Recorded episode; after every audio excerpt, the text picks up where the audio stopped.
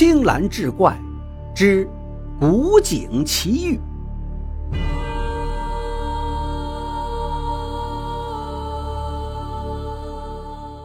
话说书生白良生于商贾之家，家境殷实，其父亲有意让他弃商从文，谋个一官半职，光耀门楣。却不料白良呢，对读书无半点兴致，终日是外出游逛，专爱替人打抱不平。虽然做的都是行侠仗义之事，却也惹下不少是非，毫无书生之气。父亲无奈，只得让他子承父业，在家中经商。白良素来胆大，不惧鬼神，常言道：“不做亏心事，何怕鬼敲门。”又常与友人打赌，在那阴坟鬼宅之地夜宿，却从未见过鬼怪现身。却说有这么一日，一位友人找到白良，说自己家祖宅后院有一口枯井，每逢三更时分，便会传出嘈杂声音，那声音空灵悠远，好似从地下透井而出，家里人皆惧怕不已。疑有鬼怪隐于井中，都不敢居住，便搬出了祖宅。有人知道白良胆大，不怕鬼神，便邀他一同到那井边探个究竟。白良闻之，欣然前往。来到井旁，那井早已是一口枯井，向下望去，漆黑一片，深不见底。初时并无朋友所述之异状。他们在井旁守候了多个时辰，直到夜半三更，果然听得那井中有杂乱声音传出，声音嗡嗡的，好像从很远的地方传过来。伏在井旁也听不清楚。白良起了好奇之心，便让朋友拿一根长绳子，打算自己下去探个究竟。朋友怕发生意外。想等明天天亮了，多喊上几个人一同下井。白良却道：“不必如此麻烦，自己一人足矣。”朋友见他执意下井，只得去房中拿出一根长绳，一头置于井中，另一头系在井旁一棵树上，叮嘱白良：若有意外，可拉三下绳子，他便可将白良拉上来。白良点头，顺着绳子向井下滑去。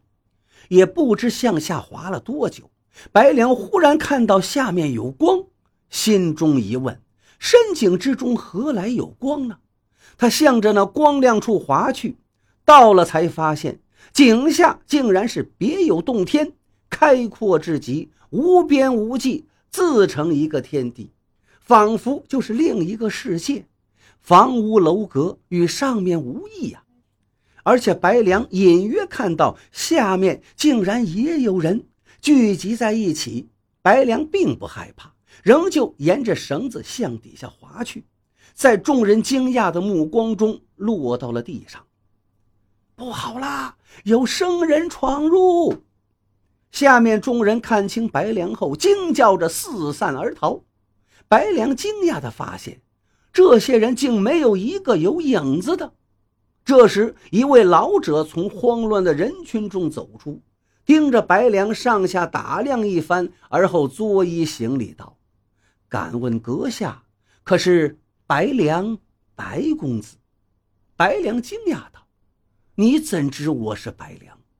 老者听罢，欣喜不已，对众人道：“大家莫怕，这是上面的白良白公子，这一下我们有救了。”众人听后欢呼不已，似乎也知白良之名，这却让白良是一头雾水。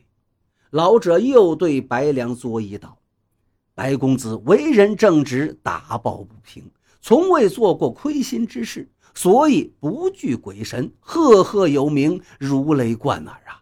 小老儿岂会不知？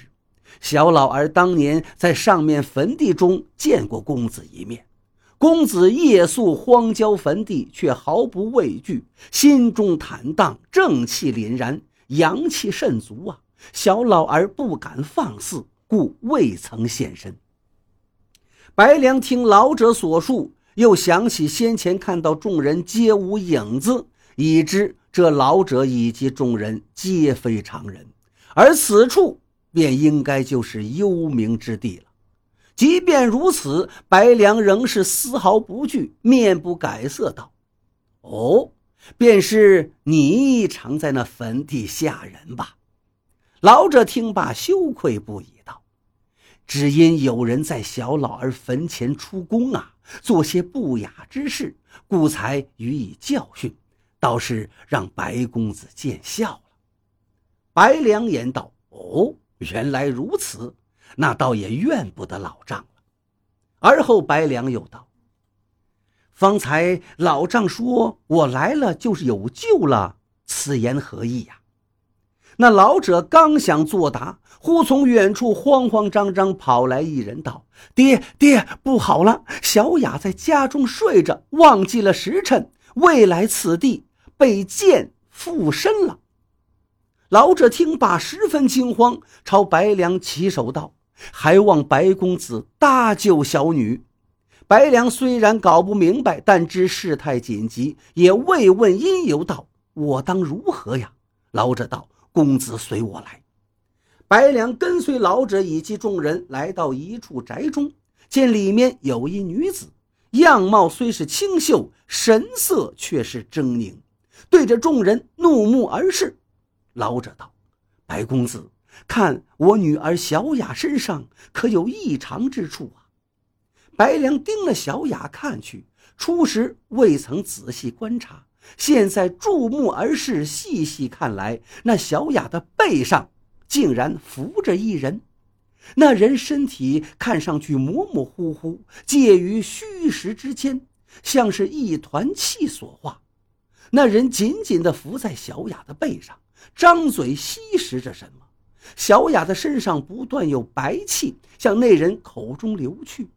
白良把所见之时向老者描述道：“老者道，那便是剑，你只需靠近触碰它即可。”白良向小雅走去，小雅看到白良上前，显得很是惧怕，连连后退，神色惊恐。白良把小雅逼到了角落。那剑便舍弃小雅欲逃，白良朝着那剑伸手欲将其擒住，却不料手在剑的身体中穿透而过，那剑顷刻间灰飞烟灭，消散无踪了。小雅则昏迷过去，被老者赶忙搀扶住。白良见老者似乎看不到那剑，便向老者讲述了适才发生的事由。老者以及众人皆向白良起手致谢，说那剑已经被他消灭掉了。把小雅搀扶到床上后，老者向白良讲述了那剑的来历。原来，人死为鬼，而鬼死则为剑。鬼害怕这剑，就像人害怕鬼一样。剑可以附身在鬼身上，吸食他的阴气。鬼没有阴气就死了，所以鬼十分怕剑。再加上先前那个剑，它就是一个恶剑，杀鬼无数，以致附近之鬼个个自危。那个剑每逢三更时分便出来害鬼，附近的鬼无奈，只得每日三更以后躲避于与阳间相通的井底之下。那井与阳间是相通的。井下阳气充裕，剑为鬼死所化，为纯阴之体，他惧怕阳气更甚于鬼。井下的阳气对鬼是有所损伤的，对剑则更是致命的，所以剑不敢到此地行凶。而白良心中正气凛然，阳气不泄，故鬼神不可欺之，鬼神不可触之。若不是在幽冥之地，那老者以及众鬼都不敢在白良面前现身，不然必为阳气所伤。故白良一碰那剑，剑便被他阳气冲散。白良听完老者所言，终于解开了三更这井下嘈杂之声的因由。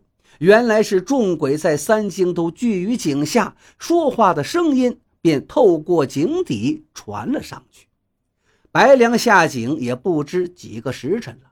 幽冥之地没有日月，不分昼夜，故无法通过天色猜测时辰。白良怕上面的朋友担心，便向老者以及众鬼告辞。老者以及众鬼再次向白良道谢。白良顺着绳子往井上爬去。下井容易，上井便难了。白良费了九牛二虎之力才爬出井口。有人依然在井旁焦急等候，见他从井中出来，方才安心。白良把自己在井下的见闻告诉朋友，朋友听罢是唏嘘不已，连连称奇。至此之后，那井中再也没有传出过嘈杂的声音。